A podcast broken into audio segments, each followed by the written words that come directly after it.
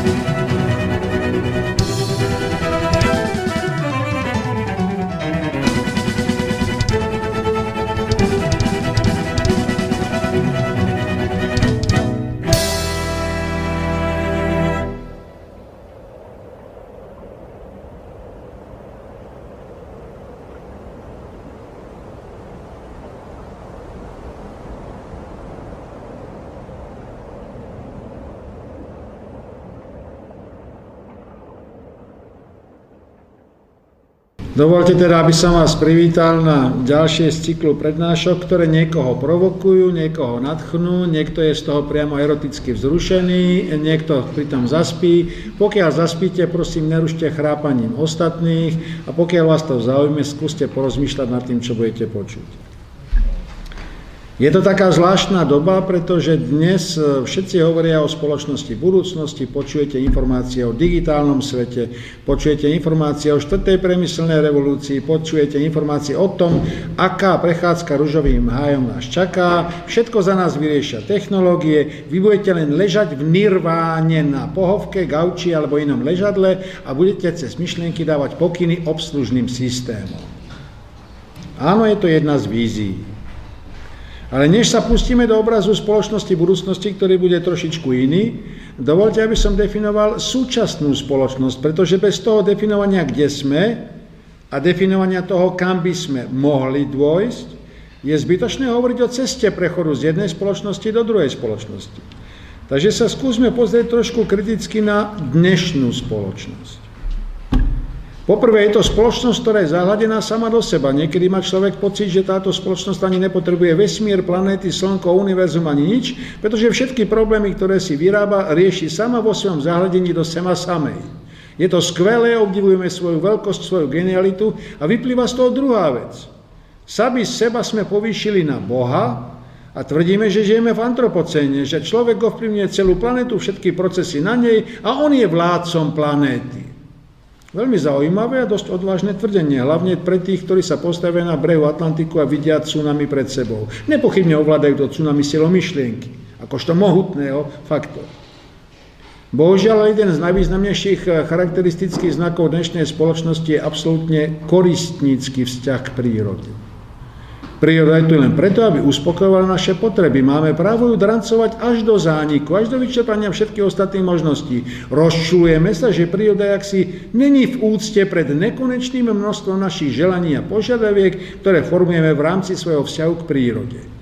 Takže prečo by sme nevysekali lesy, prečo by sme nevyťažili všetky minerály, prečo by sme nevyhubili všetky druhy, ktoré sú podľa nás niehodné svojej existencie, pretože vládca planéty sa rozhodol upraviť mieru diverzity druhov živočíchov a rastlín na povrchu tejto planéty. Bohužiaľ, tento nezodpovedný vzťah k prírode ale aplikujeme aj sami na seba.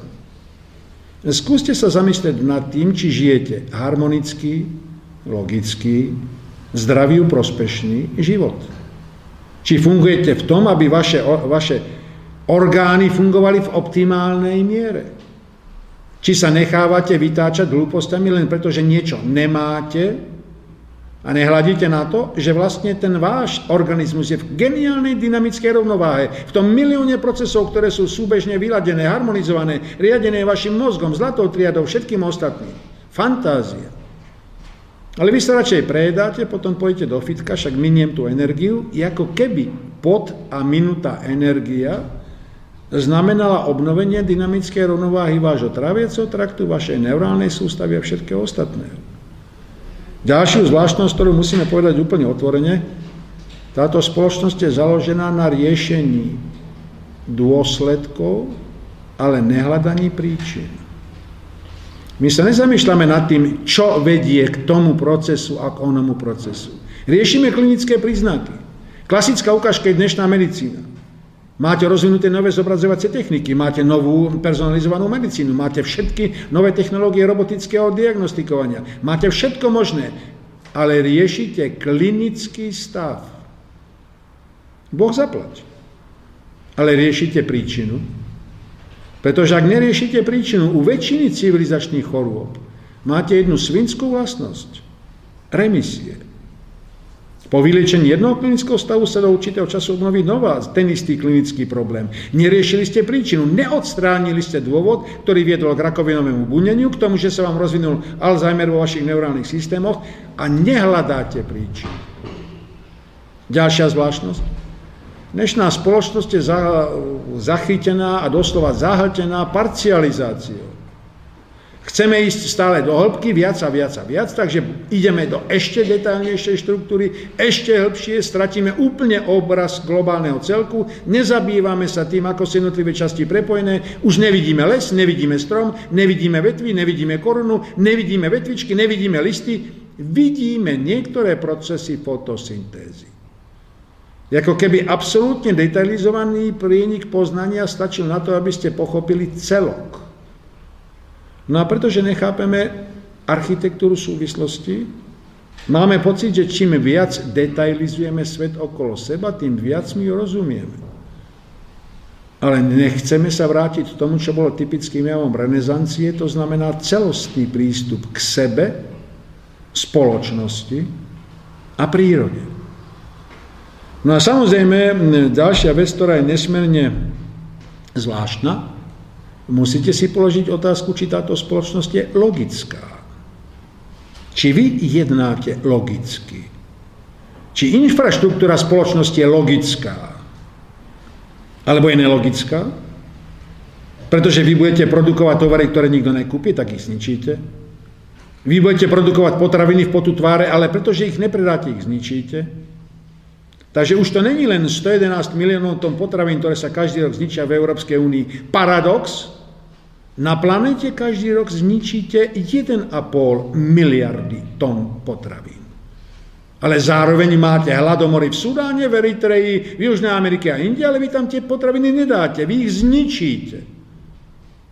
Vy robíte každú stupinitu, budete prevážať 10 ten istý výrobok, ale výkony dopravy sa zahrnú do HDP. Čili hlavným parametrom dnešnej spoločnosti je GDP na hlavu obyvateľa, Takže keď v Čechách majú 41 tisíc dolárov na GDP na jedného obyvateľa, tak sú 16. najbohatšou krajinou na planéte a nepochybne si môžu drukovať. Ďalšia zvláštnosť. Táto spoločnosť je založená na štatistickom priemere. Štatistický priemer znamená, že priemerná mzda na Slovensku je 1111 eur. Keďže je priemerná, mali by ste ju mať pravdepodobne väčšina z vás. Alebo ju nemáte, len o tom neviete? Alebo vaša premená mzda je v skutočnosti 650 eur? Viete, prečo o tom hovorím?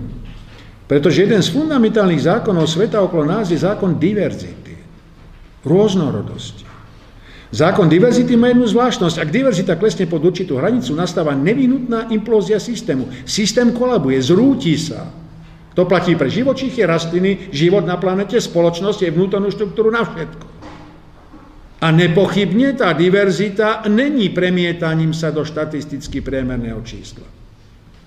Ale vaša sociálna politika je založená na priemernej mzde, priemernom dôchodku, priemernom zisku, priemernej efektívnosti. Na priemere. Povieme, že ten priemer vďaka štatistickým metodám je zobesnením diverzity. Není zobesnením diverzity. A keď si urobíte analýzu príjmovej polarizácie slovenskej spoločnosti, naraz hroze zistíte, že prevažná väčšina ľudí vôbec nemá priemernú mzdu. A máte ľudí, ktorí majú priemernú mzdu na úrovni 30 tisíc eur a máte väčšinu ľudí, ktorí majú priemernú mzdu na úrovni 600 eur. Ale nepochybne žalúdok majú obidve skupiny rovnaký. Jedine, že by ten bohatý mal 5 krát väčší žalúdok a nejakým spôsobom asymetricky fungoval. No a z toho vyplýva ďalšia zvláštnosť dnešnej spoločnosti. Neriešime vlastné problémy nezmyselnej spotreby produkcie a drancovania a chceme tento problém preniesť do vesmíru. Takže najnovšie už dokonca si môžete vyarendovať pôdu na mesiaci, máte právo po zakúpení licencie ťažiť suroviny na asteroidoch, na Marse, na mesiaci. Americké právne firmy našli skulinku právnu, podľa ktorej síce Planéty sú majetkom celého ľudstva, ale je tam právna finesa, podľa ktorej môžete vlastniť časť povrchu Mesiaca, Marsu, Venuše a podľa vlastníckého práva tam môžete ťažiť všetko, čo tam je. Takže dneska vás budú presvedčať, že je úplne skvelé, keď budeme ťažiť vodu na Mesiaci, na Marse, keď budeme ťažiť striebro na asteroidoch, keď budeme ťažiť vzácne kovy na kométach a podobne. Lebo predsa človek je vládca vesmíru. Už nielen planety, všimnite si ten posun. Je vládca vesmíru. Je oprávnený ovládnuť vesmír. Je oprávnený vytýčiť kdekoľvek vo vesmíre svoju vlastnú vlajku a vyhlásiť to za svoje nescudziteľné ľudské právo ovládnuť toto vesmírne teleso. Lebo celý vesmír je prázdny. Je tu len preto, aby slúžil každému z nás. A pritom táto spoločnosť je paradoxná v jednom najproblémovejšom fenoméne. A položím vám otázku, nad ktorou skúste rozmýšľať. Prečo žijete? Skúste mi odpovedať. Ticho? Zachovanie rodu, naplodenie detí, spotreba, vykadenie 1,5 tony exkrementov, úslužne zomrete vo veku 70 rokov? To je to, prečo ste tu? Hľadajte iný dôvod. Tento dôvod je nezmyselný, aj keď niektorí veci tvrdia, že to je jediný dôvod našej existencie. Ďakujem pekne. Možno je to ich predstava o ich živote. Moja nie. Prečo žijete? Správne. Vzdelávanie? Správne. Ale vzdelávanie samé pre seba? Vzdelávanie len za účelom vzdelávania? Skúste ísť ďalej. Áno, poznanie. Poznanie sveta okolo seba, poznanie seba samého, poznanie ale súvisí s ďalším fenoménom, ktorý táto spoločnosť odmieta akceptovať. Zodpovednosť za dôsledky svojich skutkov. Ale zodpovednosť vážený je druhou stránkou práv. Všetky nevládne organizácie budú zjapať o právach ľudských. Ale rovnováhou je zodpovednosť za svoje práva.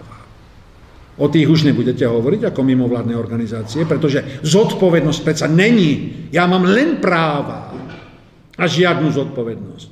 Ak mám 20 detí, tak ja mám právo mať na 20 detí. A nech sa o ne postará niekto iný, Allah alebo niekto iný.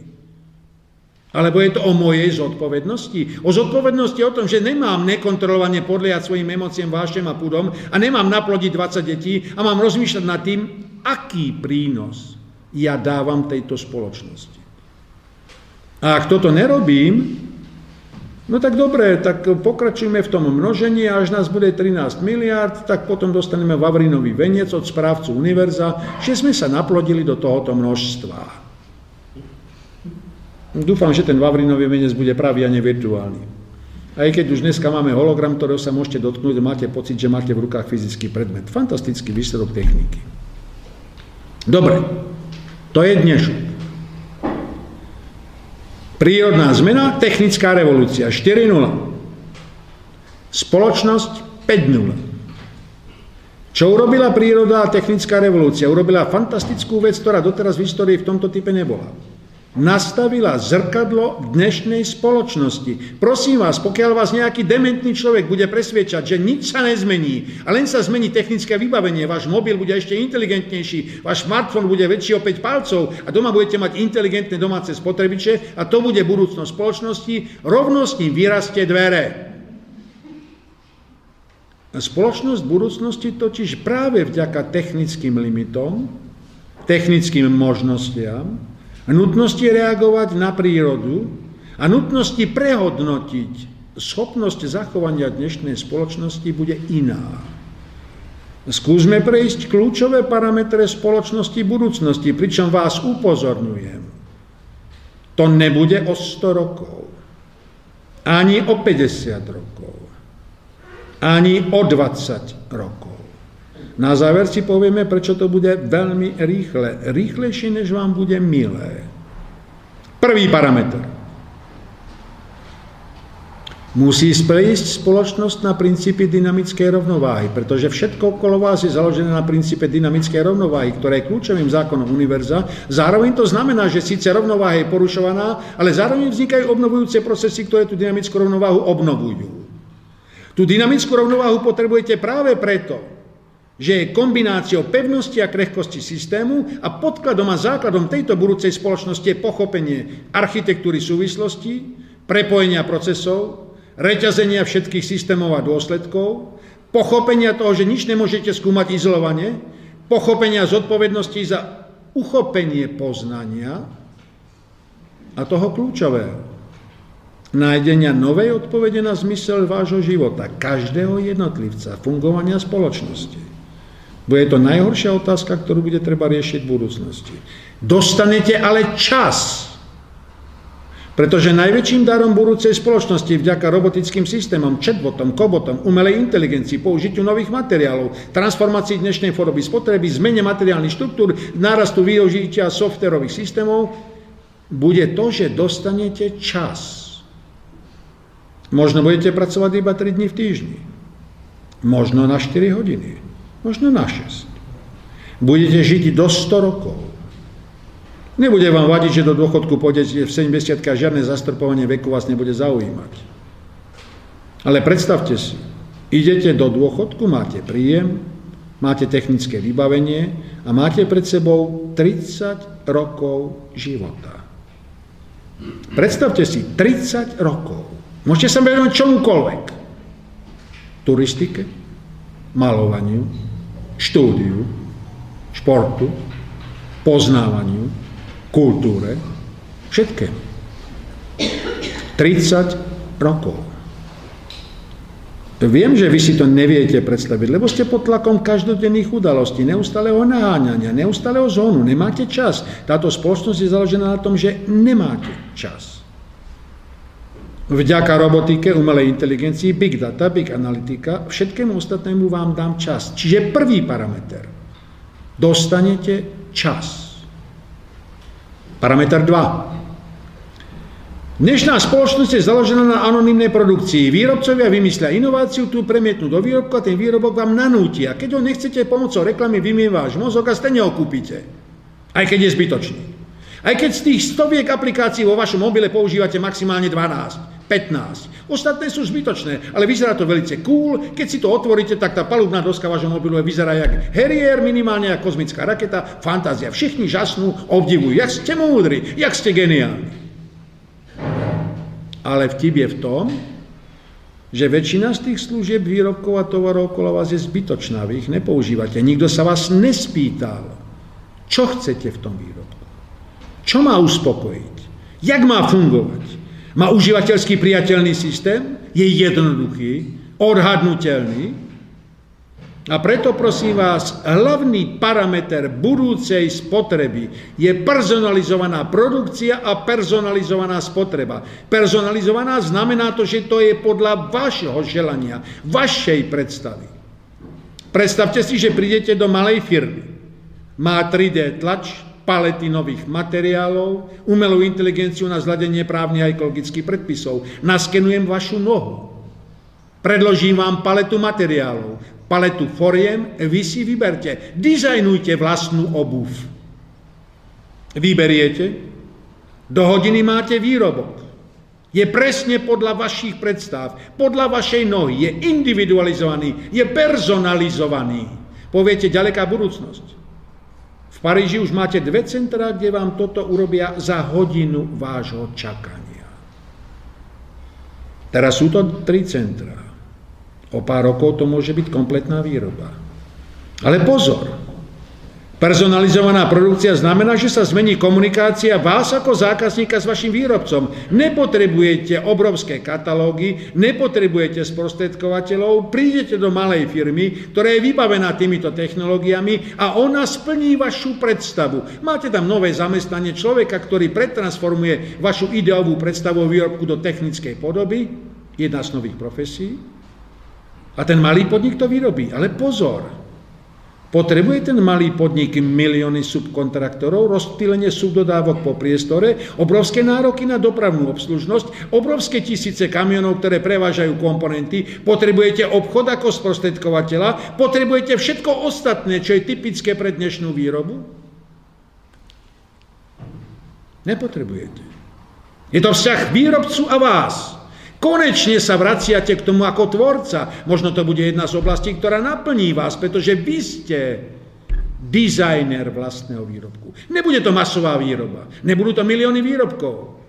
Paradox technickej revolúcie je vážený v tom, že vďaka chatbotom a kobotom, ktoré nemusíte preprogramovať a použitiu nových materiálov, ten váš výrobok je z hľadiska ekonomických zákonov paradoxne neporovnateľne lacnejší, ako dnešná anonimná hromadná výroba. Ale zmenili ste chápanie subkontraktingu, vertikálnej štruktúry produkčných systémov, štruktúru subkontraktorov a, spotre- a ďalších sprostredkovateľov. Ale pozor, zmenili ste nároky na dopravu. Všetky tisíce kamionov, ktoré dneska putujú po diálniciach, sú preč. Nepotrebujete ich. Začína reťazenie dôsledkov. Ak nepotrebujete kamiony na prepravu tovarov, tovar je vám dodaný robotickým dronom, znamená to, že tie kamiony a tá obrovská obslužnosť je preč. Čo zostáva z dopravy? Osobná doprava. Ale v osobnej doprave vy zavádzate autonómne vozidlá, zdieľanie dopravy, zavádzate skutočnosť komplementárnych typov dopravy, takže na veľké vzdialenosti je to autonómny vlak s rýchlosťou 400-500 km, na kratšej vzdialenosti v aglomerácii je to autonómne vozidlo, vy nemusíte vlastniť vozidlo, nepotrebujete garáž, nepotrebujete parkovacie miesto, nepotrebujete nabíjacie miesto, nepotrebujete nič ostatné.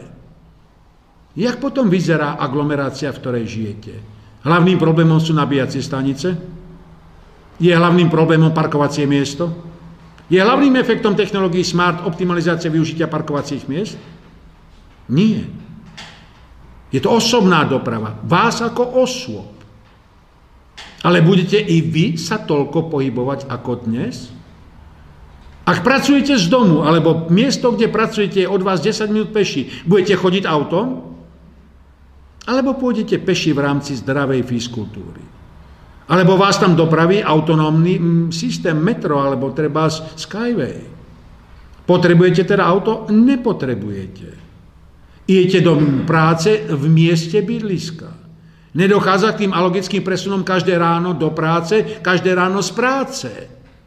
Obrovský nárast miest, ktoré môžete vykonávať z domu, znamená, že nemáte dopravnú špičku.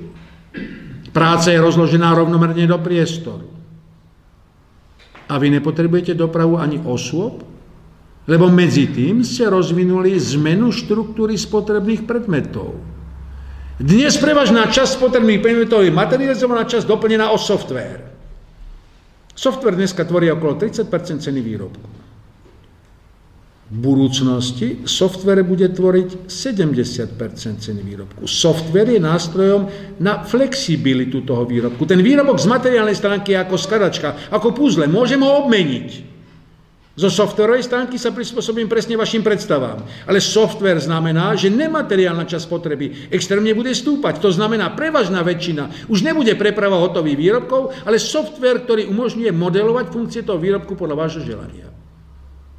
A nezabudnite prosím, že už dnes stále väčšia časť spoločenskej spotreby je nemateriálna. Kultúra, šport, dizajn, turistika, všetko je nemateriálne. Ale pretože vy sa bojíte, koronavírus, no to by sa odvážili do Severného Talianska, tak idete do firmy, ktorá používa 3D realitu včítania holografického zobrazovania, tam si sadnete na stoličku, oni zapnú systém, vy si dáte 3D okuliare a naraz plávate uprostred Pacifiku. Potvora žralok, fuj, ideš preč. A je tam kytovec veľký, ja ho pohľadím po koži. Fantázia, plávem s kytovcom, s veľrybou, keporkakom. A tam ste dve hodiny, fantázia, zážitkov máte vyše hlavy, potom vypnú zariadenie, vy zaplatíte patričný obulus a idete domov s pocitom fantastického relaxu a dovolenky v tichomorskom priestore. Zase sa spýtam, ktorá krajina je na špici virtuálnej reality? Jej vývoja.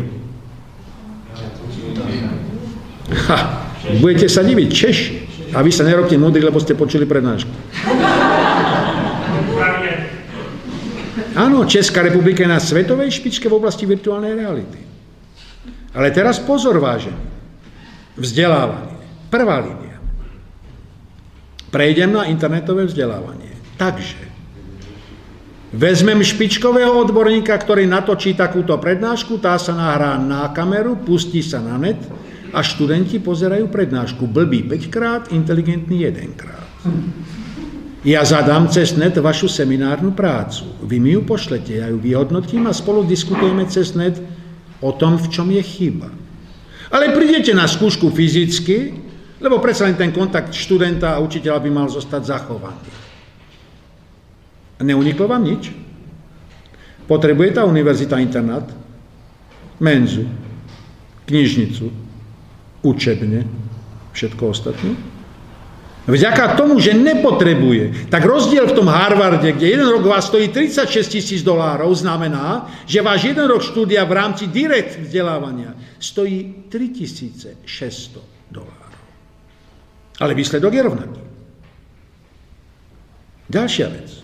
História, veľmi nudný predmet pre väčšinu dnešných mladých, nepochopiteľný. Prečo sa majú učiť o nejakom kráľovi, ktorý vyhral nejakú bitku a koľko mŕtvych tam padlo a aké zákony vydal a čo znamená zlatá bula sicílska, nejaké blbec v 12. storočí to vydal a podobne.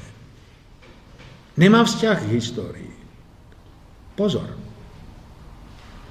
Chcete navštíviť Pompeje. Spustíte aplikáciu Vidíte, ako vyzerajú Pompeje dnes. Úprava. Vidíte, ako vyzerali Pompeje pred výbuchom väzu. Úprava. Vidíte, ako žili ľudia v tých Pompejách. Úprava. Vidíte, ako úlohu hrali Pompeje v rímskej ríši. V 3D, 4D realite. Predstavte si, že vidíte Mijavu, ako vyzerala pred 100 rokmi. 500 rokmi tisíc rokmi. Bude váš vzťah k mestu Mijava rovnaký ako dnes?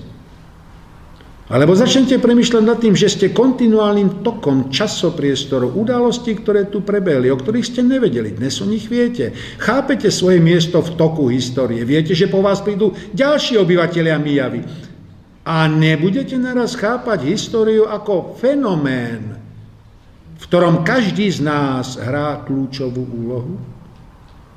Opäť to bude stále nutný predmet? A predstavte si takú rekonštrukciu bitky na Moravskom poli. Přemyslel to Karl II, král železný a zlatý, zrazil sa s habsburskými vojskami. Bol porazený, zabitý žoldniermi, zvlečený zo zbroje a jeho mŕtvola vystavená vo Viedenskej katedrále. A vy to vidíte v reáli. Predstavte si Newgrange. Viete, čo je Newgrange? Obrovský kamenný artefakt v Írsku. Prosím, vypnite ten mobil. Znamená to jedno.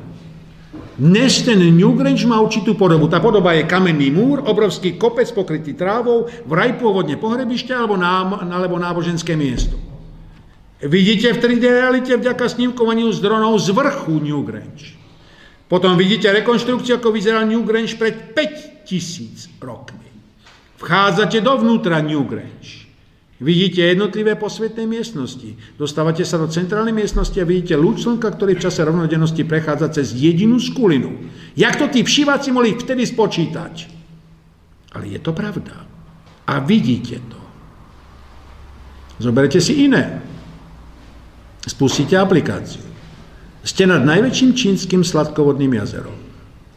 Krása. Vidíte, že sa teraz kamera ponorí. Na dne nachádzate 5 obrovských pyramíd, postavených ako pyramidy Cheopsove, len sú 1,5 krát väčšie. Sú postavené z kamenných blokov. Sú v hĺbke zhruba 150 metrov. Nikto nevie, kto ich tam postavil. A teraz vám tá aplikácia ponúka pohľad na históriu geologickú toho miesta. Stále je váš vzťah k tomu územiu rovnaký? Nezmení sa vzťah k priestoru, času, vášmu životu? Nepochybne zmení. Pýtate sa, to je budúcnosť. Není budúcnosť. Tie aplikácie už existujú, vážení. Môžete si ich spustiť cez net. Ale to znamená, že sa zmení náš pohľad na históriu. Ďalší paradox spoločnosti budúcnosti. Zdravotníctvo. Dneska príjete k doktorovi, doktor sa vás pýta na klinické príznaky, vyhodnotí štatistickú pravdepodobnosť, máte chorobu koronavírus. Na koronavírus zatiaľ nemáme síce vakcínu, ale dám vám nejaký iný liek. Super. Štatisticky priemerný liek.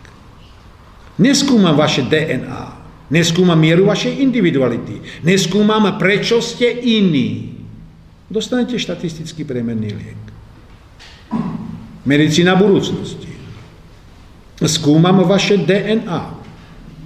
Skúmame mieru individuality vášho organizmu.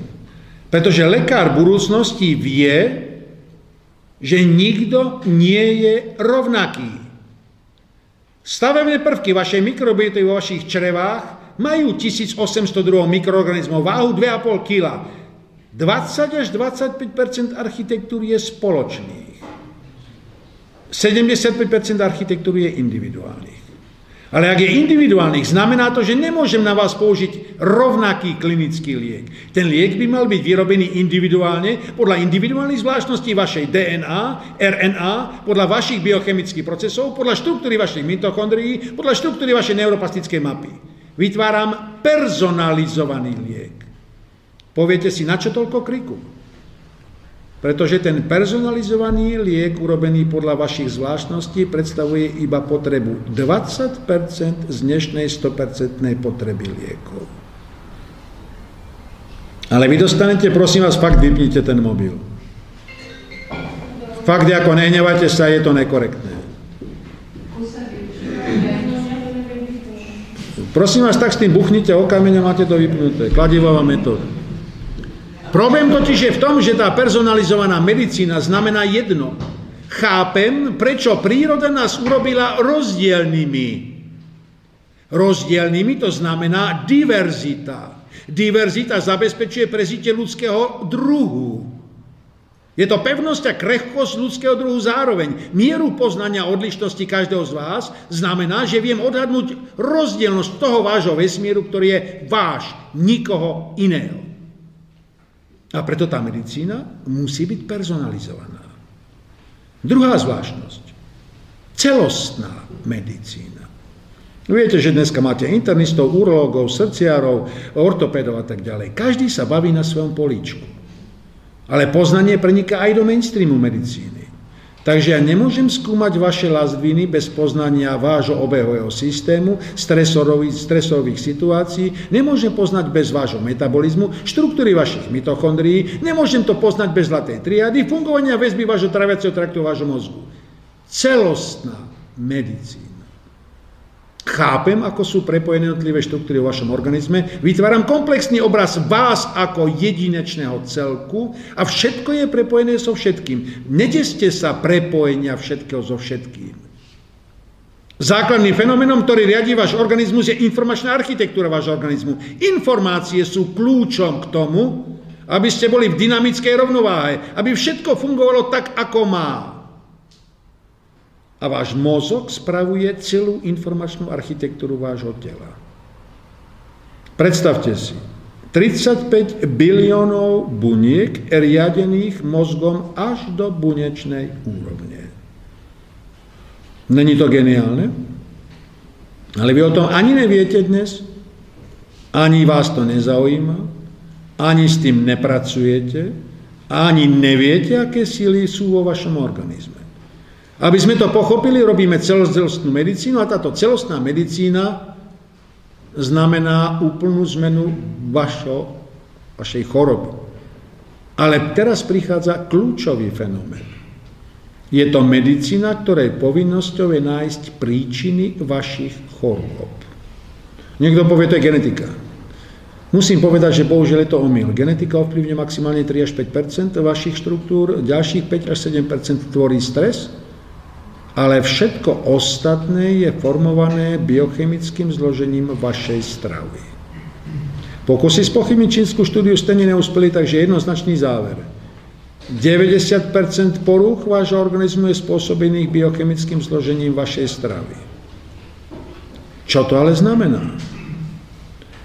Agrárny sektor budúcnosti, potraviny budúcnosti.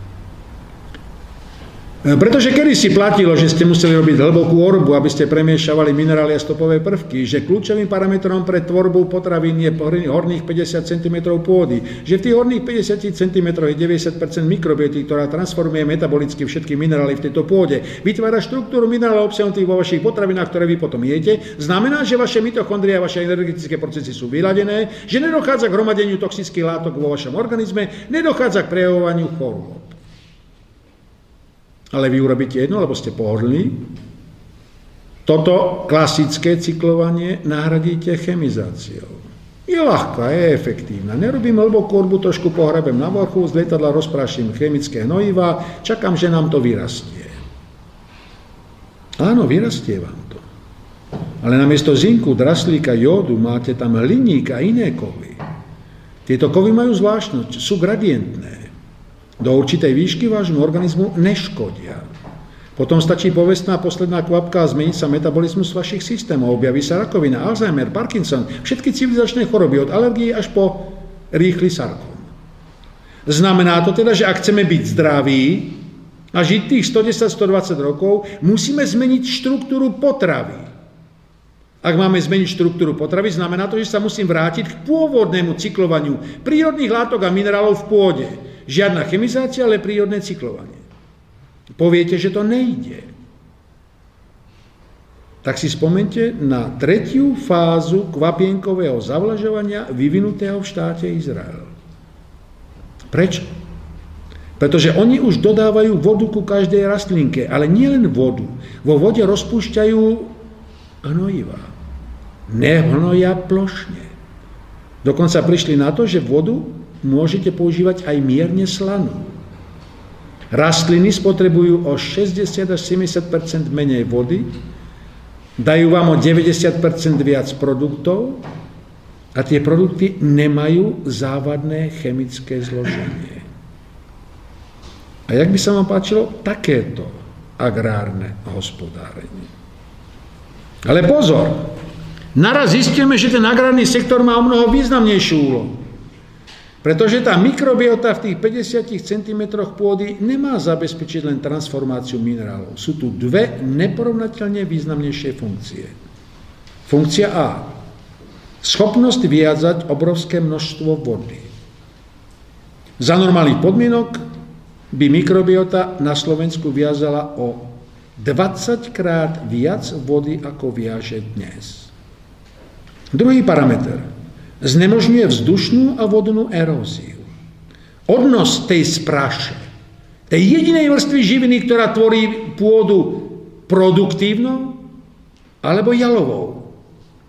Prosím vás, na Slovensku ročne stratíme vďaka vzdušnej a pôdnej erózii 1,5 až 2 milióny tón spraše každý rok. Česká republika stračí každý rok 30 miliónov tón spraše. Európska únia stračí ročne 1,5 miliardy tón spraše. Ale tá spraš, to je presne tých 50 cm a 1 cm tej spraše sa vytvára 8 až 10 tisíc rokov. Takže by sme mali set sakramensky zvažovať, koľko tej spraše nám zostane, alebo sa nám stane to, čo teraz začína byť problémom Južnej Moravy, kde máte úseky, kde je len jalová pôda. Aj keď tam zavádzajú zavlažovanie, nepomáha to. Tá pôda je planá. A potrvá tisíce rokov, než sa vráti k plodivej schopnosti. To znamená, že mením agrárny sektor s multimedionálnym systémom. To znamená, prebieha reťazenie súvislosti. Zdravé potraviny, zdravá mikrobiota, viazanie vody, zníženie rizika erózie, zníženie zastavenia odlasu z praše, udržanie diverzity rastlín, udržanie diverzity živočíchov, vytvorenie podmienok pre fungovanie človeka. Reťazec diverzity ste zachovali. Systém je pevný aj pružný zároveň. S tým ale vyplýva ďalší paradox medicíny. Lokalizácia. Máte oblasti, v ktorých sú podmienky vhodné pre život a oblasti, v ktorých nebude vhodný život. To, čo ste dnes svetkami na planete, není len produkt CO2, nárast priemernej teploty. Je to zavádzajúce. Systém je neporovnateľne zložitejší. Presnejšie. To, čo ste dneska svetkami na planete, je obnovenie dynamické rovnováhy na planete vo všetkých dimenziách prírodného prostredia. Nezabudnite, že na planete fungujú tri kľúčové primárne smernice. Smernica A O živote na planete rozhoduje horných 50 cm pôdy a horných 5 metrov hladiny oceánu. Kľúčové pre poholcovanie CO2, uvoľňovanie kyslíka, celkový proces uhlíka, salinita alebo nesalinita morskej vody, morské prúdy a všetko ostatné. Parameter 2. O živote na planete rozhoduje pomer vody z hľadiska ľadu, tekutej vody a vodnej pary. Množstvo vody sa na planete nemení, mení sa len rozsah skupenstva. Parameter 3. Mení sa vzťah medzi súšou a morom. Prečo hovorím o týchto parametroch? Tá budúca spoločnosť musí toto veľmi dôsledne rešpektovať. Sú to bezpečnostné protokoly planéty pre udržanie podmienok pre život. Znamenajú jeden fenomenálny jav. Všetky tieto protokoly sú stabilné, potreba života, a premenlivé, reagujúce na meniace sa podmienky. Zároveň, ale pozor, pred 14 tisíc rokmi pri vrcholení poslednej doby ľadovej celá severná pologula bola pokrytá 1,5 kilometrovou vrstvou kontinentálneho ľadovca. Tento ľadovec svojou váhou stlačil pevninu o 9 metrov nižšie. Došiel koniec doby ľadovej. A teraz prosím ten šok. Za 100 rokov sa ľadovce roztopili, pevnina sa zbavila váhy ľadu, zdvihla sa o 9 metrov a ak predtým hladina oceánu bola o 120 metrov nižšia ako dnes, po týchto 100 rokoch hladina oceánu bola vyššie o 100 metrov. 100 rokov. Žiadne tisíce, desať tisíce ani milióny. Proces cyklovania je nesmierne rýchly. A spoločnosť v budúcnosti si toto musí uvedomiť. Preto vytvára bezpečnostné štruktúry. Prosím vás, nemáte predstavu tých klimatických idiotov, a musím to tak povedať, pretože v rámci ukončenia doby ľadovej pod dnešok ste mali 23 teplých a 23 studených období. Pre nás najhoršie bolo Malderovo minimum 1200 až 1850 nášho letopočtu. Vtedy boli mokré letá, úroda zhnila na koreni, neboli potraviny, zimy boli mierne, škodcovia nevymreli a došlo k zásadnému porušeniu dynamickej rovnováhy. Dokonca tí historici dneska tvrdia, že keby nebolo toto, není 30-ročná vojna a není veľká francúzska revolúcia.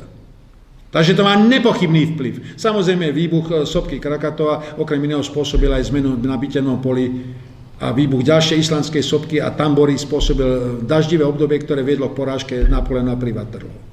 Taká drobná historická sranda.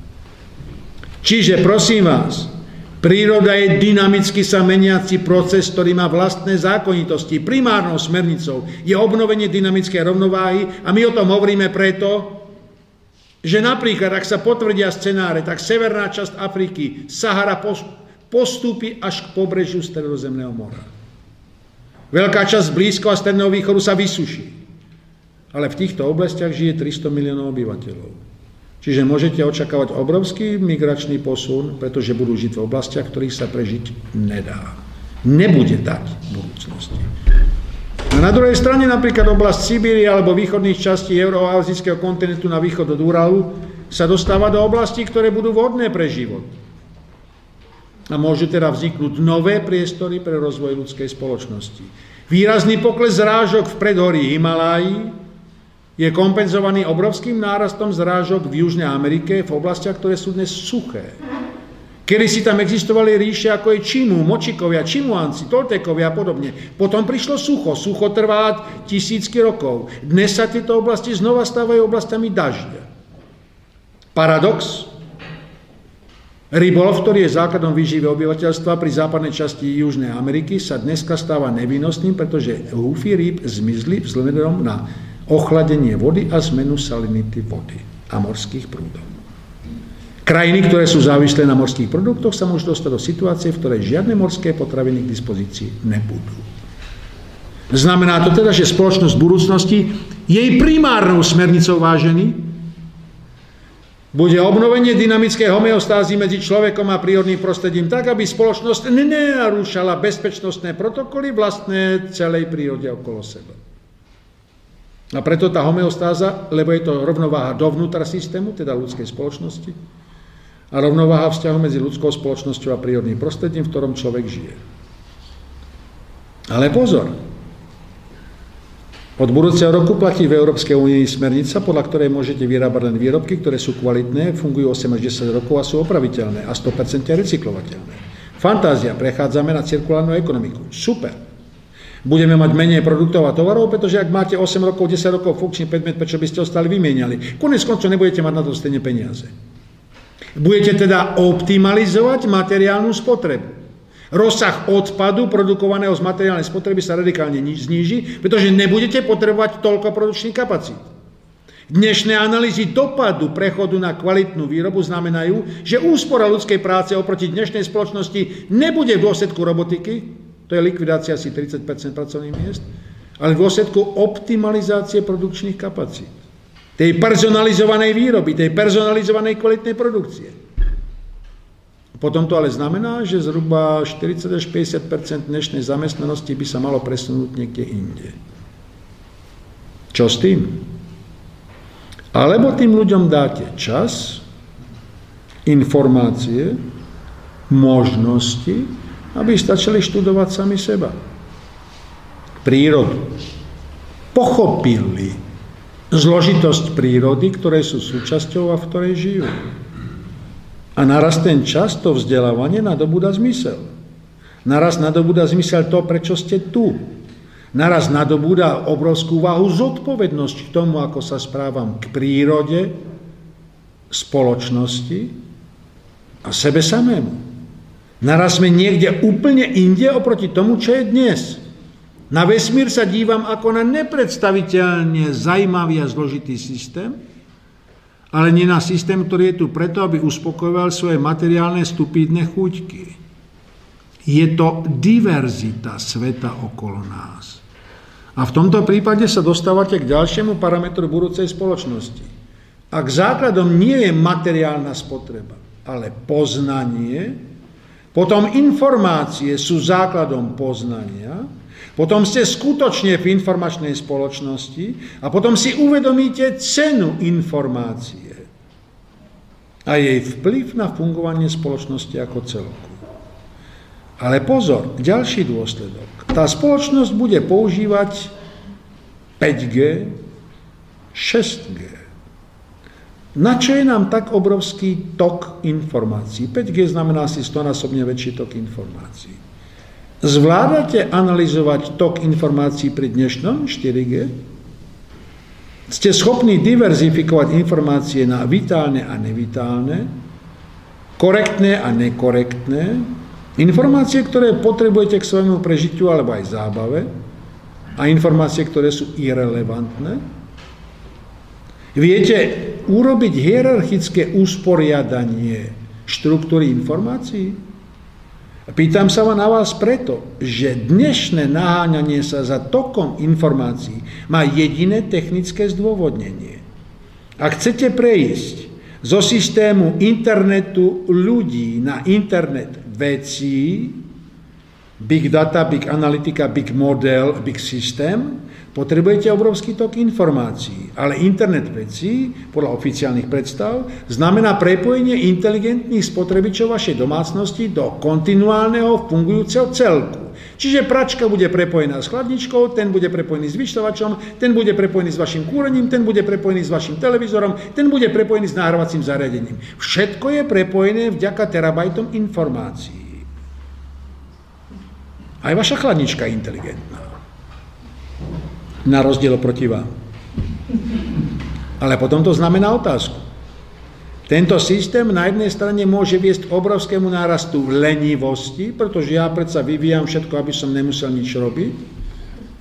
Takže sa ani nemusíte pohnúť, len myšlienkou pohnete chladničkou, ktorá vám naservuje cez robotický sporák hneď ten steak priamo do vás, ešte vám ho nakraja pre istotu, prípadne robotický podávač vám to bude dávať do úst, fantázia. A to je cieľ tej budúcej robotickej spoločnosti. Prvá vec. Tak zložitý systém je náchylný k kolapsu, k zahlteniu, blackoutu. Po druhé, tento systém je náchylný k tomu, aby ste do neho sa vkradli hackerským spôsobom a začali používať zložitosť systému proti jeho užívateľom. Presne tak, ako bol posledný hackerský útok, ktorý využil 250 tisíc domácich spotrebičov prepojených cez net na to, aby zablokoval celú informačnú sieť. Znamená to teda, že musíme urobiť dve veci. Musíme vyrábať výrobky, ktoré obsahujú možnosť kompatibility a možnosť prepojenia a po druhé musím vyrábať systém, ktorý je odolný voči hackerským útokom. Ale skúste vymyslieť systém, ktorý je pevný aj pružný. Umožňuje tok dát, ale je odolný voči hackerským útokom. Poznáte hekerské pravidlo. O čo je záujem, to prelomím. Vždy. Neexistuje neprelomiteľný systém. Potom to ale znamená ďalšiu otázku. Informácie o vás. Máte smart technológie, tie vás sledujú každých 24 hodín. Viem to, kade chodíte do práce, koľko ste tam, či sa tam flakáte, alebo sa neflakáte, kam idete po, po večeri s milenkou na večeru, čo poviete manželke, akú výorku použijete, kde ste čo zaplatili, ako kartou a tak ďalej. Super. Ale ja to robím pre vaše bezpečie, ochranu pred teroristami, robím to preto, že Chcem zabezpečiť váš pokojný a kľudný život. Včítanie manželky a milenky. Aby sa nikdy nestetli, pretože časopriestorová kontinuita by znamenala katastrofu. Ale vy sa musíte vzdať jednej veci. Vášho súkromia. Pretože vás vidím, jak na tanieri, 24 hodín denne. Dneska hlavný problém týchto technológií je, bojíme sa o stratu súkromia. Tá spoločnosť je postavená na obave. Bojíte sa straty súkromia. Prečo sa bojíte? Že niekto sa dostane k vašim informáciám, niekto na vás poštve tú milenku, na tú manželku alebo manželku na milenku, alebo že vás zamestnávateľ o vás bude vedieť, že máte uchylku hráckých problémov. Vážený problém je v tom, že táto spoločnosť stratila dôveru ako fenomén spoločnosti a táto technická stránka vás ponúka k návratu dôvery. Pretože ak mám dôveru ku kolegovi, nebojím sa, že má informácie o mne. Pretože viem, že je rovnaký človek ako ja. Nebojím sa, že ich zneužije. Ale pozor, dôsledkom toho je dôvera po celej hierarchickej štruktúre riadenia spoločnosti. Čiže aj ten, kto ovláda tú spoločnosť je riadiacou elitou, musí uznávať základný zákon. Nesmiem zneužiť informácie. Ale to znamená, že dnešná podoba architektúry riadenia spoločnosti je neudržateľná v tomto svete. Pretože dnešné elity chcú ovládať, kontrolovať, vlastniť, určovať, smerovať vývoj. Dokonca tvrdíme, že tento vývoj smeruje k technokratickej revolúcii, pri ktorej celé spoločnosti a štáty bude ovládať 4 internetové giganty. A cez sociálne siete a všetko ostatné budú dirigovať, čo majú spoločnosti robiť. Ale prosím, buďte kľudní. Stále si spomente na princíp dynamickej rovnováhy to, čo tú spoločnosť vynieslo na vrch, ju aj zničí. Je to ten Klejtov zákon eh, pána Bartu, toho Egyptovo. To, čo civilizáciu vynieslo na vrch, je zároveň zničilo. Takže aj tí, ktorí si myslia, že budú pomocou týchto technológií ovládať celú spoločnosť bez zmeny vzťahu k dôvere, utrpieli hlboké nedorozumí, sú znechucení a blíhov. Aby som to povedal paradoxne. Ale z toho vyplýva jedna základná vec. Logickým systémom z budúcej spoločnosti nemôže byť klasická hierarchická štruktúra, tak ako ju vidíte v dnešnej spoločnosti. Potom základom je spolupráca a dôvera. Máte 40 obcí, ktoré sú v regióne, ktorý je postihnutý suchom, ale všetci čakajú na eurofondy, lebo tie budú v budúcnosti našim zdrojom, zaplatia naše investície. Pýtam sa, Nemá každá obec z vás zdroje? No máme. Prečo sa nespojíte a spoločne nepoužite zdroje? Lebo u nás by ten bazén postavili skôr ako u susednej dediny. Chcete všetci prežiť? Takže dohodnite sa na hierarchii cieľov, časovej realizácii, združení prostriedkov, sú to vaše vlastné prostriedky, budete ich kontrolovať, aby ich korupčne nerozkradli a použijete ich na to, čo treba urobiť. Treba jediné dohodnúť sa medzi tými 40 obcami. Ja viem, že to bude najťažší kameň prerodu. Ale je to jedna z kľúčových ciest, aby ste si uvedomili, akú obrovskú silu má každý z vás. Každá dedina, každé sídlo, každé mesto. A tá spoločnosť v budúcnosti má všetky informácie k tomu, aby tento proces bol možný, pokiaľ ľudia chcú. No a teď, teraz si predstavte virtuálnu kultúru. Predstavte si, že dnes je svet zaťažený tým, že veľčina turistických atraktívnych destinácií ohlasuje limitovanie počtu turistov, lebo devastujú vlastné prostredie. Už to není len Valencia, Benátky a ďalší, ktorí hovoria o tom, že zastavíme pritok turistov, lebo nám zničili život. Ale vy nemusíte ísť do Benátok fyzicky, môžete virtuálne navštíviť tie Benátky. Uvidíte námestie svätého Marka, uvidíte chrámy, uvidíte všetko. A dokonca si ani nenamočíte topánky. Môžem vám síce zohrať ešte aj virtuálne namočenie dopadu. Keď už teraz chcete naživo. To znamená vlastne, ja môžem realizovať poznávanie planéty preto, aby som využil virtuálne možnosti. A prečo vlastne cestujete? Aby ste sa zamýšľali do davu šialencov na tureckom pobreží a dva týždne prežili v šílených tlačeniciach, len preto, aby všetci susedia objavovali, že ste boli v Alantaji v Turecku. Lebo tam idete preto, aby ste sa zrelaxovali, vypli na dva týždne z prostredia, vyčistili hlavu, nabili sa energiou a vrátili sa späť. A teraz pozor. Čo keď dokážem ovplyvňovať vaše neurálne systémy tak, že budete mať aj virtuálne požitky. To znamená, môžem meniť potrebu reálnych fyzických zážitkov za virtuálne. Ostatne, ak pozeráte seriál a stotočníte sa s hrdinami, nemáte virtuálny zážitok? Ak idete na koncert, nemáte virtuálny zážitok? Není vlastne celý svet okolo nás životom a žitím iných ľudí, nie vlastného, lebo vysledujete seriály, pozeráte filmy, čítate knihy, ste na Facebook a tak ďalej, len nežijete svoj vlastný život a pokiaľ ho žijete, tak chcete susedom prezentovať, kde ste boli a na čo máte. Hoci je to jedna z absolútne iracionálnych javových vecí. Takže teraz sa vrátim späť a poviem si, bude to spoločnosť informácií terabajty informácií. Ale k čomu tie informácie použijem? Ku kontrole spoločnosti? Zefektívneniu fungovania spoločnosti? K tomu, aby som každému z vás otvoril okno príležitostí, aby váš život bol smysluplný a plný. Presne tak, ako znie preambule japonskej stratégie superchytrej spoločnosti, o ktorej sme sa bavili minulý rok.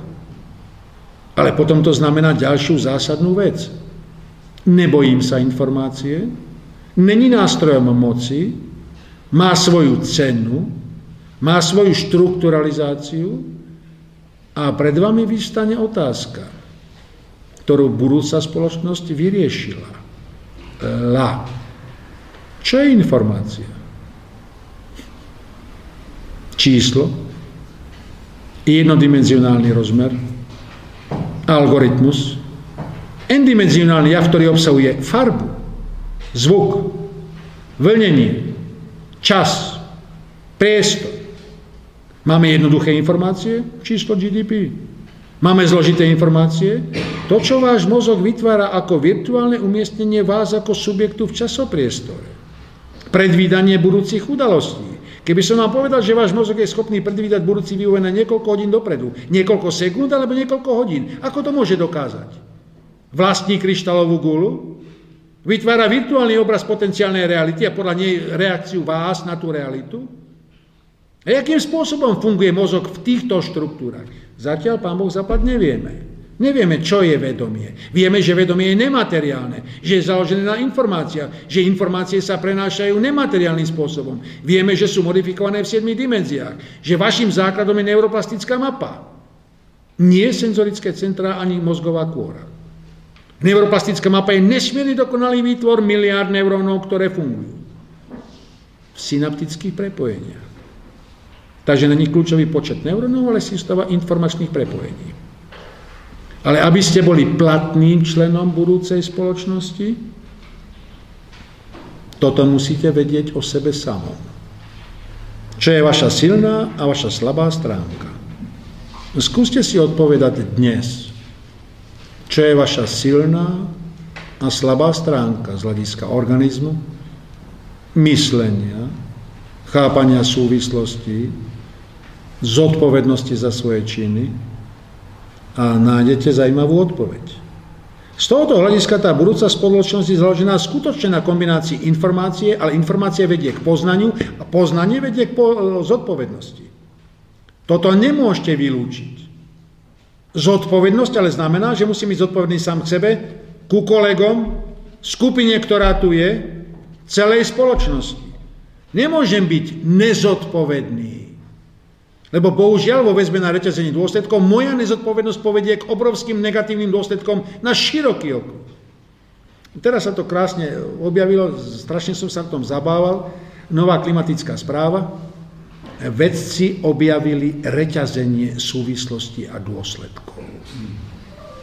Čili mechanizmus domina. A jeden kameň položený znamená spustenie reťazových dôsledkov. Kurňa, keď o tom prednášam 15 rokov, všetci mu označujú za katastrofistu. Dneska je to ovšem vedecky potvrdené. Teda nie je to, že som katastrofista, ale to, že tam platí to reťazenie dôsledkov.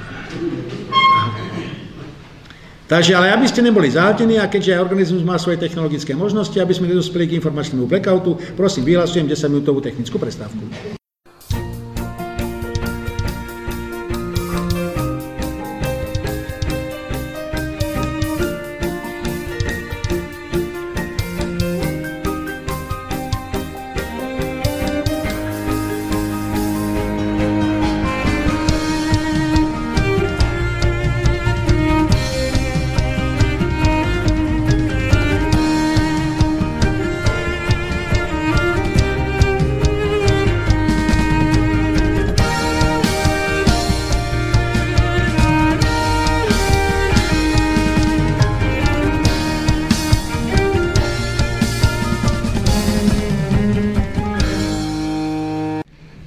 Prvá vec je, že bude dochádzať k systémovému dopadu v budúcej spoločnosti na všetky oblasti, od infraštruktúry, produkcie, spotreby, recyklácie, fungovania, cieľov, smerovania a tak ďalej.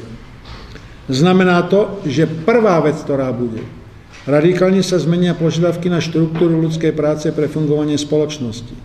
Paradoxné je, že dnes vám kľudne oznámia, Pripravujeme našich študentov a mladých pre budúcnosť a keď sa spýtate B a viete, aké budú profesia ich obsah o 10 rokov, nevieme.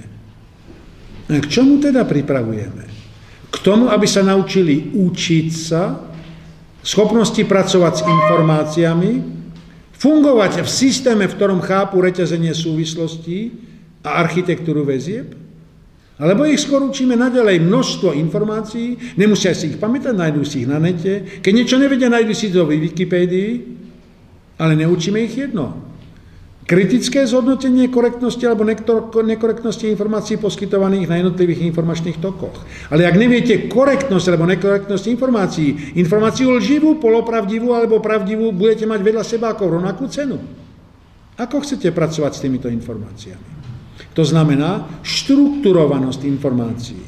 Druhý parameter, ktorý musíte urobiť. Musíte chápať, ako jednotlivé toky spoločnosti sú prepojené. To znamená, ak sme si povedali, že dnešné nároky na oblasť obrovskej materiálnej prepravy budú zásadne redukované, čo bude s dopravou, tak ako ju vidíte. Naďalej budete pokračovať v budovaní diálnic? Kto bude jazdiť po tých diálniciach? Naďalej má zmysel budovať ďalšie a ďalšie dopravné transfery, keď budete vedieť, že sa výrazne obmedzí doprava? A ako bude vyzerať osídlenie budúcej spoločnosti? Pôjde do výšky, takže potom je problémom energia, alebo pôjde do šírky a potom to bude doprava. Ale jaká doprava? Komplementárna? Bude to Skyway? Budú to automobily autonómne? Budú to rýchlostné vlaky? Autonómne lode? Autonómne lietadla a tak ďalej? Čiže je to paradox, že na jednej strane vyvíjate autonómny kamión, ale vôbec nemáte istotu, či objednávka dopravy tovaru kamionom bude existovať. Druhá vec, ak sa všetko vracia do regiónov a regionalizácia je fenoménom budúcnosti, tak to znamená, že jedným kľúčovým faktorom regionalizácie bude regionalizácia energetických zdrojov. Potom pravdepodobne v Európe zostanú len kľúčové prenosové trasy, a väčšina zdrojov bude lokálnych. A nebudú to tí vrtule, ale budú to napríklad modulárne jadrové reaktory. Malé mesto jeden, privezený na kamione. Väčšie mesto dva, aglomerácia tri. Ale to znamená jednu vec. Žiadni zelení nebudú diktovať, že ak Rakúšania, že žiadny jadrový zdroj. Oni si naozaj myslia, že veterná energia fotogalvanika vyrieši energetické potreby budúcej spoločnosti? Potom to ale znamená, že lokalizácia energetiky má prosím vás obrovský efekt. Pri dnešných prenosových systémoch strácate 30 až 32% energie pri prenose. Ale ak ju neprenášam, o to menší nárok na zdroje mám. Ale pozor, proti, budete potrebovať klimatizačné zariadenie, lebo vonku bude v lete 40-48 stupňov Celzia. Spotreba elektriny. Budete potrebovať senzorické systémy, ktoré i pri všetkých technických úspechoch potrebujú energetický impuls. Ale to znamená, že na jednej strane ušetrím pri personalizovanej produkcii Ale na druhej strane budú nové technológie, ktoré budú potrebovať obrovské množstvo od elektromobility až po senzory, obrovské množstvo elektrickej energie. Ale personalizácia produkcie napríklad pred dámy môže znamenať toto. Prídete do salónu, naskenujem váš, vaše telo, zvolíte si materiál. Ale máte požiadavku. Ten materiál musí mať iný dizajn ráno, po obede, a večer na koktejl party. Ten materiál splní vaše želanie. Ráno je modrý, potom je trblietavý, večer je fantastický, super. A vy ten materiál večer hodíte do odpadu a je 100% recyklovateľný. Čiže jedna z kľúčových parametrických vlastností je nielen personalizácia produkcie, to, že vám vidím v ústretí, pretože dámy chcú neustále medený outfit, ale kľúčovou vlastnosťou technológií budúcnosti je 100% recyklácia. Preto dnes nevidíte autá s uhlíkovou karosériou, pretože zatiaľ nevieme recyklovať výrobky z uhlíkových nanovláken. Preto nevidíte niektoré druhy nových kompozitných fosforových materiálov, lebo ich stále nevieme recyklovať. A bolo by nezodpovedné zahltiť prírodu tak pneumatikami, ako to robíme dnes, napríklad tým, že by ste mali odpad uhlíkových výrobkov. Ostatne, jaký odpad? Veď máte kvalitný výrobok, ktorý funguje 10 rokov. Nenaháňate sa za ďalším výrobkom. Ten výrobok plne uspokojuje vaše potreby a želania. Nemáte teda nárok na to, aby ste museli mať ďalšie pracovné miesto, ďalší úvezok, ďalšie peniaze. Prestávate byť ekonomickým otrokom svojich vlastných želaní. Ale stávate sa slobodným. Lebo potrebujete len to, čo naozaj potrebujete. Prestávate hromadiť veci. A byt? Byt má len obvodové steny. Dizajn bytu a jeho riešenia si zvolíte vy podľa vašich predstav. Musíte potom naozaj hromadiť veci, aby návštevníci žasli nad tým, čo máte. Lebo byt je vyjadrením vášho postoja k životu. Je vašim dizajnom. A naraz sa dostávate do zvláštnej situácie. Nepotrebujete zhrňať veci. Zhrňate zážitky. Ale zážitky môžu byť aj virtuálne. Tie vám šetria čas a odstraňujú rizika. Super. Začnite zhrňať informácie. Ale informácie sami o sebe nemajú zmysel. Takže budete zháňať poznanie, do ktorého informácie vložíte a začnete chápať svet okolo seba. Je tá informácia recyklovateľná? Není, nepotrebujete žiadny odpad, žiadne niečo, čo devastuje prírodné prostredie. Je to len energetický impuls. A takto sa spoločnosť začína zakladať na informáciách. Schopnosť pracovať s informáciami pre vás je to kľúčové okno príležitosti, ktoré vás posúva po tom sociálnom rebríčku. Cena informácie, ktorú dávate spoločnosti, môže byť vysoká alebo nízka. Ak je vysoká, skvalitní váš príjem aj v dôchodku. Ak je minimálna, tak akurát stačí na vaše prežitie. Ale akú informáciu dáte spoločnosti, je vaše rozhodnutie. Není to najväčší a dokonalý vrchol demokracie? Pretože vy si zvolíte, čo tej spoločnosti dáte. Jakú cenu informácií jej dáte. No a samozrejme, dopad na funkciu priestoru a času bude obrovský. Fáza globalizácie v 90. rokoch a prvej dekade milénie bola založená na tom, že ja rozložím výrobu komponentov kdekoľvek v priestore, hľadám miesto, kde sú najmenšie náklady, doprava bola lacná, takže kľúčom bolo nájsť miesto s najnižšími nákladovými vstupmi. Fantastické. Transnacionálne korporácie globalizovali produkciu na celej planete. Potom ale prišli problémy, že keď to robili všetci, tak začala doprava haprovať. Dneska tá doprava kontajneru z Číny už netrvá 10 dní, ale 3 týždne. Nestojí 3600 dolárov, ale stojí 20 tisíc dolárov. Môžete používať systém just in time, keď máte takéto časové prodlevy? Nie. Takže vrátite sa k tomu, že naraz táto lokalizovaná výroba vám šetrí priestor a čas a náklady. Nepotrebujete zvoz tovaru z vzdialenosti. Ale ak nepotrebujem tohto subkontraktora, tak poprvé odpíšem veľkú časť malých a stredných firiem, ktorá po roku 2000 vznikla ako dôsledok dekompozície činnosti veľkých transnacionálnych korporácií, zvaný offshoring a outsourcing. Naraz tie firmy lokalizujem, ale iba časť z nich prežije. Tá, ktorá je schopná fungovať na základe personalizácie produkcie. Nie každá subkontraktorská výroba, ktorá vyrábala kliny, alebo vyrábala obloženie auta, alebo podobne. Tá pravdepodobne neprežije. Ale logickým dôsledkom tohoto vývoja je potom zmena chápania priestoru a času. Vraciam sa k priestoru a času ako k niečomu, čo už nemá cenu výroby, ale cenu môjho posunu na planéte. Ale vy predsa máte k dispozícii systémy dopravy, ktoré sú nesmierne rýchle. A druhá vec, odstrňujete stratové časy pri prestupoch medzi jednotlivými komplementárnymi dopravnými systémami. Znova dám vám čas. A čas sa stáva hlavným tovarom budúcnosti s tým, že kľúčovou otázkou spoločnosti budúcnosti, čo s tým časom. Otázka. Koľko z vás je kreatívnych? Tedy aspoň pre seba si to priznajte. Môžeme sa hlásiť? Môžete, kľudne. Dovolené hlásiť sa. E, predstavte si, dám vám čas, dám vám teraz 4 hodiny. Čo s nimi spravíte?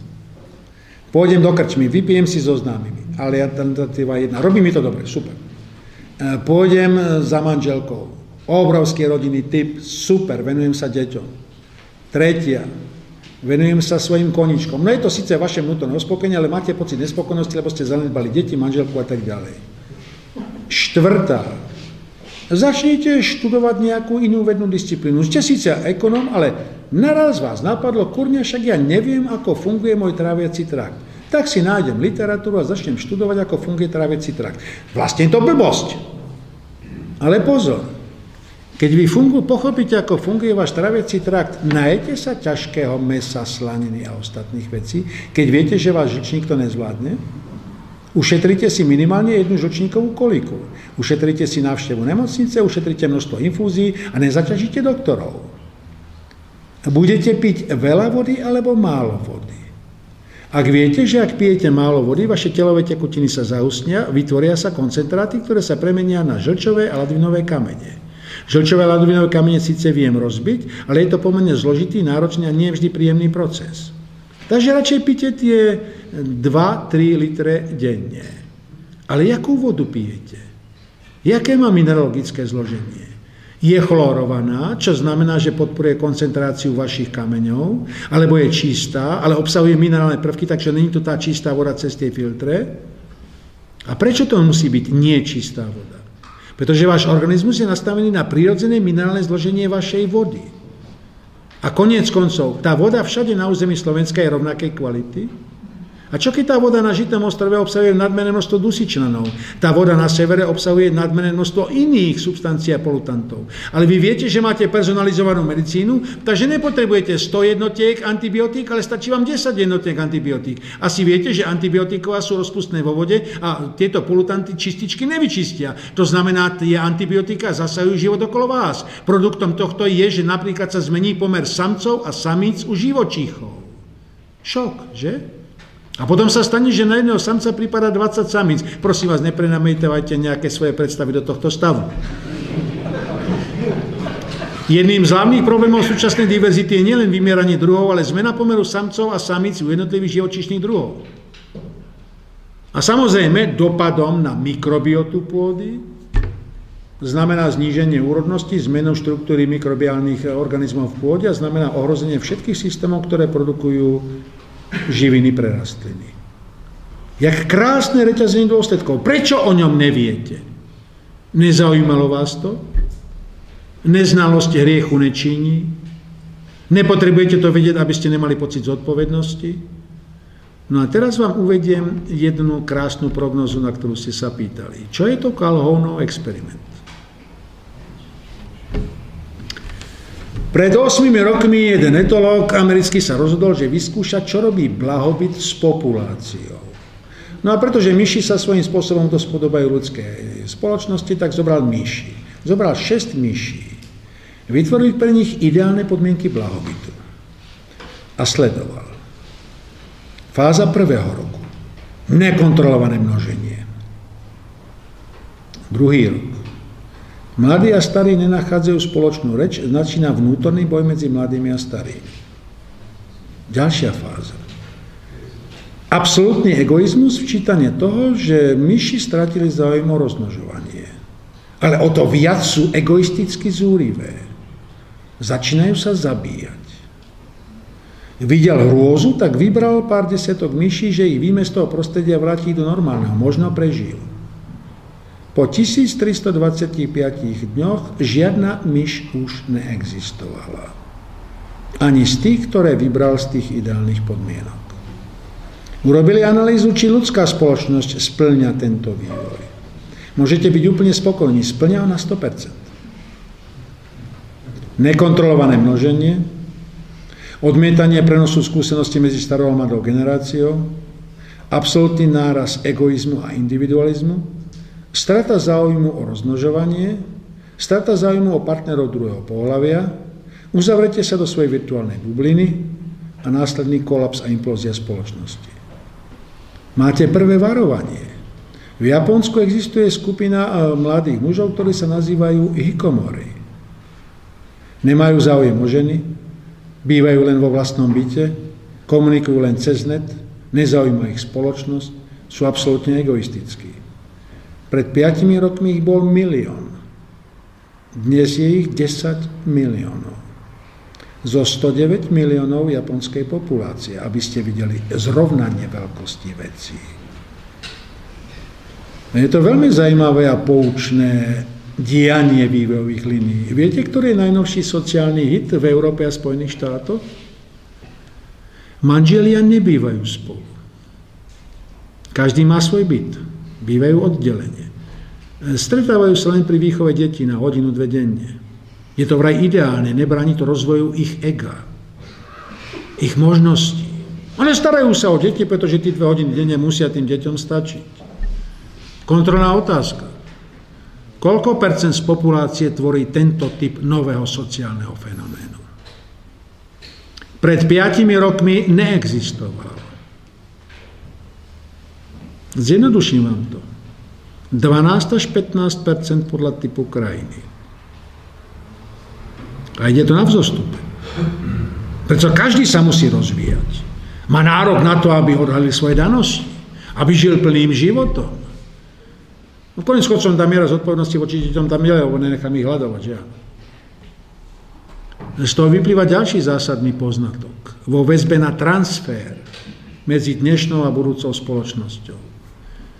Jaká je miera inercie alebo zotrvačnosti jednotlivých procesov, o ktorých hovoríme? Môžete ich zlomiť z roka na rok, alebo miera zotrvačnosti je 5 rokov, 10 rokov, 30 rokov, 50 rokov.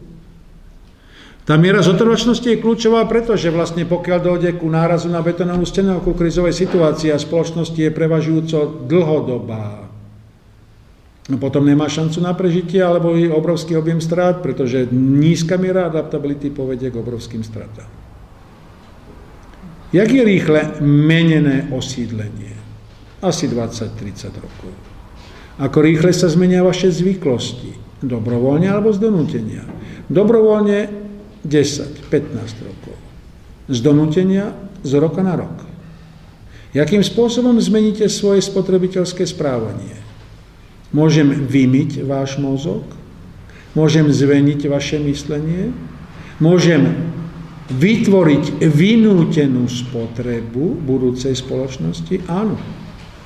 Vy všetci teraz meníte opekače, hriankovače, varné kanvice, vysavače, osvetlenie, auta, všetko ostatné. Je to preto, že ste pochopili, že sú energeticky náročné, sú drahé, eh, poruchové a podobne? Alebo proste niekto vydal príkaz, takže vy všetky žiarovky vymeníte za žiarivky, žiarivky vymeníte za ledky a ledky možno vymeníte za sviečky. Sú ekologické. A konec koncov výroba vosku môže vytvoriť nové pracovné miesta. Čiže stále viac a viac sa začína vytvárať to, čo mu hovoríme vynútená spotreba. Nie preto, že ste si ju želali. A takto začína vznikať duálny svet. Jedna oblasť, ktorá sa týka personalizovaných potreb, vychádza v ústretí vám, chápe vás ako nekonečného jedinca, ktorý je dokonalý, vyvážený, je jedinečný vo vesmíre, ale na druhej strane budete vytvárať stále väčšiu časť potreby, ktorá je nadiktovaná, predpísaná, určená, z ktorej nemáte možnosť utiecť. Prvá línia. Druhá línia. Bude tá budúca spoločnosť kontrolovaná alebo nie? A prečo má byť kontrolovaná? Kľúčová otázka dneška. Všetky technológie, ktoré vidíte okolo seba, slúžia na jedinú vec, aby som kontroloval váš život 24 hodín denne vo všetkých dimenziách. Od toho, že cez mobil sledujem váš pohyb, kade chodíte, kde chodíte, koľko trčíte, cez platobné karty zistujem, čo kupujete, kde kupujete, koľko zaplatíte, aký váš finančný stav a tak ďalej, aké máte psychické uchylky a cez systémy zdravotných záznamov vieme, čo robíte ako psychicky zdravý alebo nenormálny človek. Všetko je prepojené. Na čo potrebujete tú kontrolovanú spoločnosť? nedôverujem vám, ja ako elita, považujem vás za potenciálne riziko, Predpokladám, že môže vzniknúť globálne riziko a ja musím namodelovať, ako budete reagovať v krízových situáciách. Na to je big model, vážený. Ten dovoluje sledovať, ako budete vy reagovať v kritickej situácii a spoločnosť narazí na betonovú stenu. Ale pak, potom je tu ešte jedna iná, kľúčová, zajímavejšia otázka. Ako vás môžem kontrolovať najdokonalejšie, pričom vy sami budete kontrolovať sami seba. Existuje taká možnosť? Mobil je kamenný vek tohoto prístupu. Stále vedľa. Prosím, vráťte sa k prednáške o architektúre mozgu. V tej architektúre mozgu ste dostali odpoveď, že kľúčový je hierarchizácia informácií. Hierarchizácia informácií je robená emočno-logickým kódom. Ale pozor, emočný kód je odrazom a je tvorený na základe morálky, etiky a mravnosti sociálnej skupiny, ktorej ste členom. Takže ja vytvorím skupinu a klímu spoločnosti, v ktorej kľúčom je vládnutie, moc, spotreba, nedôvera, kontrola. A presne v duchu týchto primárnych programov bude vaša mysel kontrolovať informácie, utriedovať ich a hierarchizovať. Vy sami si to neuvedomíte, ale budete fungovať presne v predpísanom móde, ktorý som vám vkódoval do vašej mysle. To není ovládnutie vedomia, to nedokážeme. Našťastie. Ale cez kódovanie informácií môžem dokázať e, sformovať vaše hodnotenie sveta okolo vás a všetkých javov, ktoré vidíte. Zajímavé, že? Otázka ktorý bude najviac nedostatkový fenomén budúcnosti. Voda. Áno. Ale voda znamená, že začneme veľmi dôsledne v budúcej spoločnosti zvažovať jej použitie. V súčasnosti vo rozvojových krajinách 90% vody spotrebuje agrárny sektor. V rozvinutých krajinách agrárny sektor spotrebuje 40 až 50% spotreby vody, 20 priemysel, zvyšok obyvateľstva a tak ďalej. Ale ak sme si povedali, že bude nedostatok vody a možno sa zvýši výskyt slanej vody na planéte, vráte sa v myšlienkach k tomu izraelskému modelu tretej fázy kvapienkového zavlažovania. Naraz chápete to reťazenie súvislosti? Čiže i pri nedostatku vody a zmenšujúcom sa rozsahu zásob vody a zvýšení salinity vody môžem vytvoriť viac potravín ako dnes na menšej polnohospodárskej ploche. Geniálny nápad. Len teraz je otázka. A chcete tento technologický prerod? Alebo nie? Čiže vzniká tu ďalšia kľúčová otázka o zodpovednosti za to, ako rýchle sa ľudstvo rozmnožuje. Sme si viackrát hovorili o tej zlatej miliarde ako limitnom počte ľudí na planete. Viete, že dneska sú prognozy na 12 miliard obyvateľov, 15 miliard obyvateľov a podobne. Prečo všetci hovoria kľudne o tom, že nás bude 12 miliard? Je to prejav zodpovednosti k planéte? Teraz vám vypočítajú, že keby sme boli všetci vegetariáni, tak živíme 20 miliard. A prečo máte živiť 20 miliard, sa vás pýtam. Čo dosiahnete, keď nás bude 20 miliard? Spomente si na tú prednášku o diverzite. Je spojená s tým, že znižujem rozsah druhovej rôznorodosti pod kritickú masu a zároveň jeden druh je dominantný. Ak sa to splní, dochádza nevyhnutne k globálnemu vymieraniu. Znamená to, že nechápeme tento bezpečnostný protokol? Nechápeme protokol, že v tých horných 5 metroch hladiny oceánu, ak sa zväčší rozsah a teplota na planete, včítanie úniku metánu, tak fitoplankton začne produkovať dimetylsulfát, ktorý spôsobí nárast oblačnosti a oblačnosť spôsobí ochladenie povrchu planéty. A teraz metán. Zistili pri tom poslednom klimatickom paneli, že podcenili úlohu metánu. Metánu z permafrostu, metánu z priemyselných procesov, metánu z morského dna. A musíme obmedziť množstvo metánu. Vážený pozor, keby ste chápali architektúru súvislosti, viete, že metán je nesmierne dôležitý plyn v atmosfére, pretože keby ho nebolo, každých 10 tisíc rokov sa percento kyslíka v atmosfére zvýši o 1%, a keď prekročí 27%, dôjde k výbušnej zmesi, ktorá spálí všetko na povrchu planéty. A nemusí teda spoločnosť v budúcnosti ako primárny obraz výskumu študovať sústavu bezpečnostných protokolov v prírode, spoločnosti, človeku.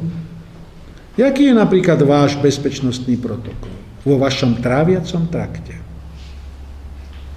Zjem niečo nechutné, je mi zlé, Astroneuróny dajú informáciu prvému mozgu okolo tráviaceho traktu. Tento nezvládne, tak zapojí do toho horný mozog. Na základe toho zvýšim peristaltiku vašich čriev. Rýchle to zle musím vypudiť. Aktivujem imunitný systém. Objavujú sa mi leukocity. Tie sa viažú na činnosť eh, astroneurónov, ktoré usmerňujú miesto, kde majú leukocity zautočiť. Identifikujú látku, identifikujú cytokín, ktorý spôsobuje zápal. Na ňo sa sústredia metabolické procesy ostatných mikroorganizmov. Lebo väčšina z tých 1800 druhov mikroorganizmov, není patogenická, je symbiotická, to znamená spolupracuje a patogených máte len 200 druhov. Proces sa aktivoval, imunitný systém spustil bezpečnostný protokol, informácie riadia činnosti imunitného systému, zvýšenie peristaltiky zo 109 minút na 21 minút vypudí z vášho tela všetko, čo je škodlivé a systém sa vracia k rovnováhe. Vedľajším znakom je to, že vás bolí hlava, pretože je to prepojenie cez blúdivý nerv medzi prvým, druhým mozgom, traviacím traktom a hore a odznie nevoľnosť, odznie hnačka, váš organizmus sa vracia do toho, čo mu hovoríme dynamická rovnováha. No ale teraz si predstavte dnešnú spoločnosť. Čo by sa muselo stať, aby sa vrátila k stavu dynamickej rovnováhy?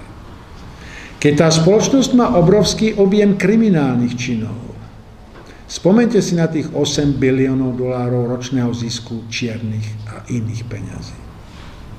Keď tá spoločnosť je ovládaná transnacionálnymi korporáciami, tými 8 tisíc transnacionálnymi korporáciami, ktoré ovládajú celú planetu, majú bezpečnostné protokoly, paradoxne predstavte si, že majú Pochopili, že pokiaľ budú spoločnosť hnať do zisku za každú cenu, zničia sami seba. Takže príjmu uznesenie, v ktorom doporučujú, aby zisk za každú cenu nebyl primárnou funkciou ekonomických procesov. Ale ak sme si povedali, že spotreba musí prejsť na reálnu, optimálnu úroveň, budete používať kriteriálnu funkciu GDP, a budú sa politici oháňať tým, že zabezpečili zvýšenie HDP ročne o 2,5 a 3 Je to irrelevantné. To raz GDP nehovorí nič. Hovorí naopak o deštruktívnom pôsobení na prírodné prostredie z hľadiska potreby energii, materiálov, surovín, odpadu a všetkého ostatného. Vidíte to prepojovanie tých procesov? Ako je to všetko nádherne vzájomne prepojené? Ako nič sa nedieje ako izolovaný jav. A vašou úlohou do budúcna bude jediné. Poznať dôsledky stlačenia klávesy vo vašom organizme, v tejto skupine a v vzťahu tejto skupiny a prírodného prostredia. Nič viac, nič menej. Keď nájdete túto dynamickú rovnováhu, nezmení sa váš pohľad na vesmír a vesmírne cesty. Bude to naďalej cesta za tým, aby som ťažil vodu, striebro, zlato, diamanty na iných vesmírnych telesách?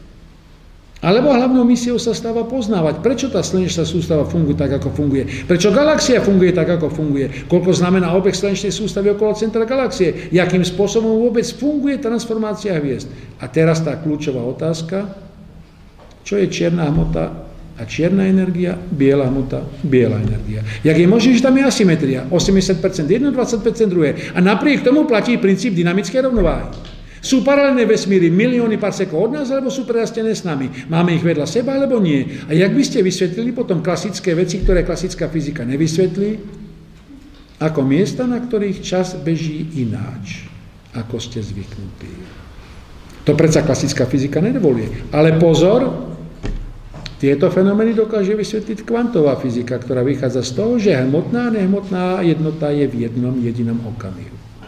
Je to častica i vlnenie. Hmota i nehmotná časť. A čo keď sa vám práve pomocou tejto duality podarí vysvetliť architektúru vášho vedomia? Nie preto, aby ste ovládli, ale preto, aby som každému z vás otvoril pred jeho vlastným zrakom jeho schopnosti. A škola nebude riešiť to, že do vás naustí štatisticky premené dáta, ale rozvinie vaše jedinečné schopnosti a vlastnosti, ktoré sú vo vás. A naraz nebudete mať jedného náhodného Leonarda, ale tisíce Leonardo. A táto spoločnosť naraz sa vráti k tomu, čo sme bohužiaľ zabudli. A Japonci to urobili perfektne. Preambula. Pripomínam vám, Úlohou spoločnosti je zabudnúť na naháňanie zisku, ale zákonnou povinnosťou spoločnosti je vytvoriť podmienky pre plnohodnotný život každého člena spoločnosti tak, aby rozvinul svoje schopnosti a možnosti. Okno príležitosti pre každého z vás. Ale to potom znamená jednu zásadnú vec. Cením si, že ste každý jedinečným vesmírom. Nie preto, že ste individualisti, ale preto, že ste fantasticky zaujímaví a rozdielni. Po druhé, musím vám dať možnosť, aby ste spoznali sami seba. Na to dostanete ten čas. Tretia, aby ste poznali sebe sebe, potrebujete dokonalé technické vybavenie, vaše zobrazovanie, senzorické systémy, pochopenie, ako funguje váš neurálny systém, ako ukladáte informácie, ako s nimi pracujete, ako triedite všetko ostatné. Dám vám tie technológie. Dám vám okno príležitosti. Ale nenútim vás aby ste si zvolili predpísanú stratégiu. To by malo byť výsledkom vášho pochopenia o úlohe vás ako jedinečného jednotlivca v rámci spoločenskej architektúry. A toto poznanie môže úplne zmeniť spoločnosť, jej cieľ, jej fungovanie oproti tomu, čo vidíte dnes. Žiadne zglajšaltovanie, všetci sú rovnakí a keď niekto vytača, tak ho zatlčiem, aby nečúhal. Ale naopak diverzita rôznorodosť zloženia ľudskej spoločnosti. No a toto všetko by mohlo vytvoriť nesmierne zajímavú spoločnosť, ale kľúčová otázka, ktorá tu je, znie ináč. Chceme to a koľko času máme k transformácii na tento typ spoločnosti? Môžete urobiť modelový prípad. Zoberte sa v spoločnosti pred desiatimi rokmi, keď modelová komunikácia nebola tak rozvinutá ako dnes. A zoberte v spoločnosti dnes vďaka mobilovej komunikácii, ako sa zmenila sociálna štruktúra, jednanie, komunikácie, ciele, fungovanie, všetko ostatné. Malý skok. Toto, čo som vám popísal, znamená ale zmenu spoločenskej architektúry. Znamená to teda obrovský skok. Ale my sa zameriavame len na zmenu technickej infraštruktúry, nie na zmenu samých seba. Čo je najväčšia chyba. Lebo ja sa musím meniť nie vo väzbe na to, aby som podláhol technike, ale aby som zostal tým, ktorý má k dispozícii vždy to posledné tlačítko vypnutia. Aj u tej umelej inteligencie. Ale ako ju chcem predstihnúť, keď zostanem tupolebý. Tedy, pardon, dementný. Asi ťažko vypnete to tlačítko, ani nebudete vedieť, kde ho máte. To znamená, vznikla historicky fenomenálna situácia Technický pokrok vytvoril zrkadlo pre spoločnosť, ale dali do ruky technické nástroje na túto zmenu. Príroda sa naštvala na človeka, môžete to povedať aj ináč, jadernejšie, a urobila zrkadlo tejto spoločnosti a povedala, musíš sa zmeniť. A teraz máte pred sebou možnosť. Na planete existovalo 5 druhov hominidov. 4 druhy zmizli. Sme piatí. Nevieme, prečo zmizli, tušíme pravdepodobne, pre istotu to nepublikujeme, ale pravdepodobne preto, že sa nechceli zmeniť. Nechceme sa zmeniť aj my? Chceme byť piatým druhom, ktorý zmizne? a druh hominidov bude buď nahradený iným inteligentným druhom, alebo sa objaví nový druh hominidov. Alebo stojíme na prahu zásadnej transformácie každého z nás, voľba k tej transformácii je na ňom, technické možnosti a poznanie je otvorené a všetky tie gigantické informácie a posun poznania, ktoré máte v posledných 10 až 15 rokoch, môžete využiť na to, aby ste poznali sami seba, spoločnosť a prírodu. Není to ľahká cesta, není pohodlná tá cesta. Mňa to každodenne stojí 6-8 hodín práce s informáciami, štúdia, kompilácií a vytvárania poznámok a architektúry. Ale je to nesmierne zaujímavé, lebo to otvára a môže otvoriť pred každým z vás nesmierne zaujímavý nový svet. Čo sa týka času, keď som pred 15 rokmi hovoril a vychádzalo mi to podľa výpočtov, že čas zlomu, tedy situácie, v ktorej už nezvratne nastane zmena, sa blíži, tak som bol označený za katastrofistu, potom sa to rozvinulo do konšpirátora, potom sa to rozvinulo do nežiaducej osoby. Dneska by sa mi asi mali ospravedlniť tí, ktorí ma takto označovali, pretože posledný klimatický panel a správa hovorí o tom, že máme posledných 10 rokov k možnej zmene. Niekto si predstavuje len tým, že zmenšíme objem emisí a tým zastavíme globálne oteplovanie. Prdlaj zvážený. Je to super zložitý proces, ktorý je pre nás výzvou, aby sme zmenili štruktúru, ciele, fungovanie a zloženie spoločnosti. Nie len emisie. Ale to pochopenie by potom znamenalo, že by sme museli zmeniť celú štruktúru spoločnosti. Chcú to ľudia, elity. Je k tomu pripravený mediálny priestor, ktorý by vám mal poskytnúť všetky tieto informácie k uváženiu, pretože bohužiaľ jediná vec je, teda okrem toho, že si nevypete mobil, tak jediná vec je v tom, že či tí ľudia skutočne chcú poznať tieto informácie. Ak ich nechcú poznať a chcú zostať, ak sa hovorí, intaktný poznaniu, je to ich voľba. Ale iní ľudia chcú pravdepodobne prežiť, takže chcú mať tie informácie. A z tohoto hľadiska potom poskytnutie všetkých týchto informácií je asi kľúčové posolstvo vedy. Ale ktorej vedy? Tej, ktorá bojuje o granty, peniaze, priestor v médiách, akademické funkcie, peniaze a všetko ostatné? Alebo vedy, ktorá sa vráti k hľadaniu poznania a pravdy? Ale poznanie boli, pretože spolujete cukor v neurálnych synapsiách a to boli. Za poznanie vás môžu upaliť, drevo je teraz veľmi lacné vďaka kôrovcu. Pravda, nemohli by vás upaliť normálne ako mistra Jana, pretože by z toho vznikli emisie CO2, ty by unikali do atmosféry a nezohnali by emisnú povolenku. Na to auto dá. Takže vás môžu odkaraglovať e, internetovým linčom, čože desivejšie, lebo pri tom autodafe na najvyš zhoríte za tých niekoľko desiatok minút. Voči špine vyslovenej na internete sa nemôžete brániť, tá špina ulpie. No alebo teda pristúpime k tomu, že skutočne tá budúcnosť bude taká. Určím, koľko máte detí, určím, aké budú ich genetické predpoklady, určím, aký bude ich budúci osud, koľko budú žiť, určím, kde budú bývať, určím, koho budú mať za partnera, určím, koľko pozostatkov po nich zostane a určím, kedy sa zmenia na kompost, ktorý použijem na hnojenie pôdy. Tak ako teraz ten nový americký vynález. Za tri týždne sa rozložíte na kompost, okrem kosti. Pozor, máme technické zázemie pre jednu cestu, aj pre druhú cestu. Dneska ste v bode zlomu.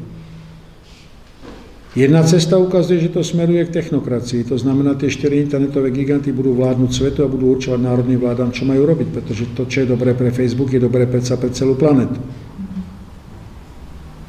Na druhej strane môžeme ísť touto cestou a teraz sa vás pýtam, aký máte vy hlavný nástroj prinútiť elity ísť tou prvou pozitívnou cestou? A uvedomujete si vlastnenie tohoto kľúčového hýbateľa budúcich dejín? Jaký je ten nástroj?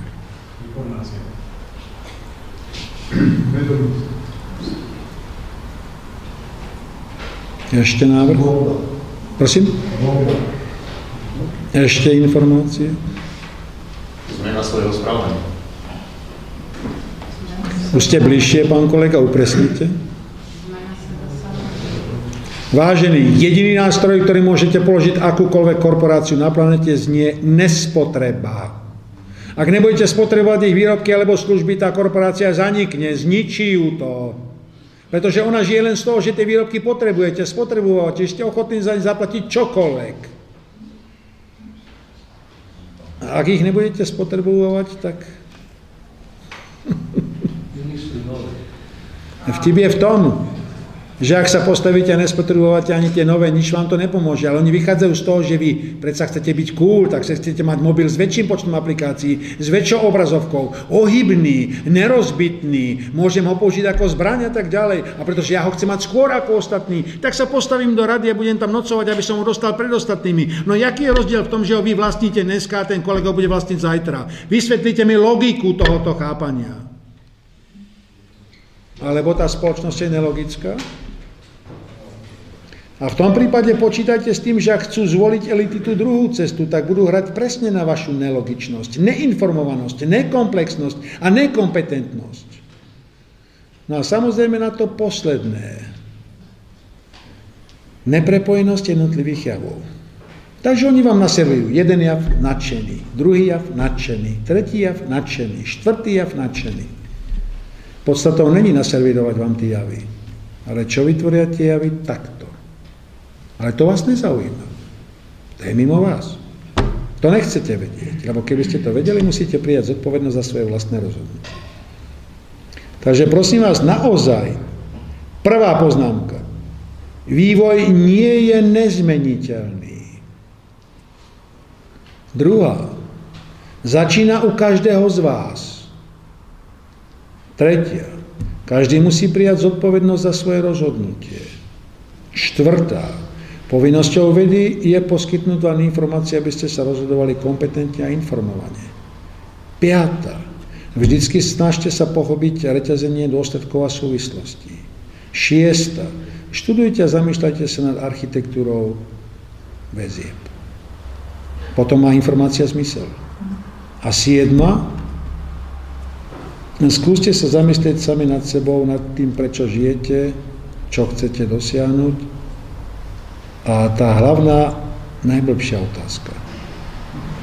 Čo po vás zostane, až tu nebudete? Nadávky, zúrivosť, hnev, zlé spomienky? Pozitívne spomienky? A nezabudnite na to známe filozofické rčenie. Nie ste mŕtvi, keď prestane byť vaše srdce. Ale keď na vás zabudnú tí, čo vás poznali, vtedy sa definitívne zapojíte do kolobehu časopriestoru. No a samozrejme, toto je nesmierne zložitá vec. Ja som sa pokúsil, no ten čas letí, pokúsil som sa v maximálnej koncentrácii vám poskytnúť kľúčové informácie k zamysleniu.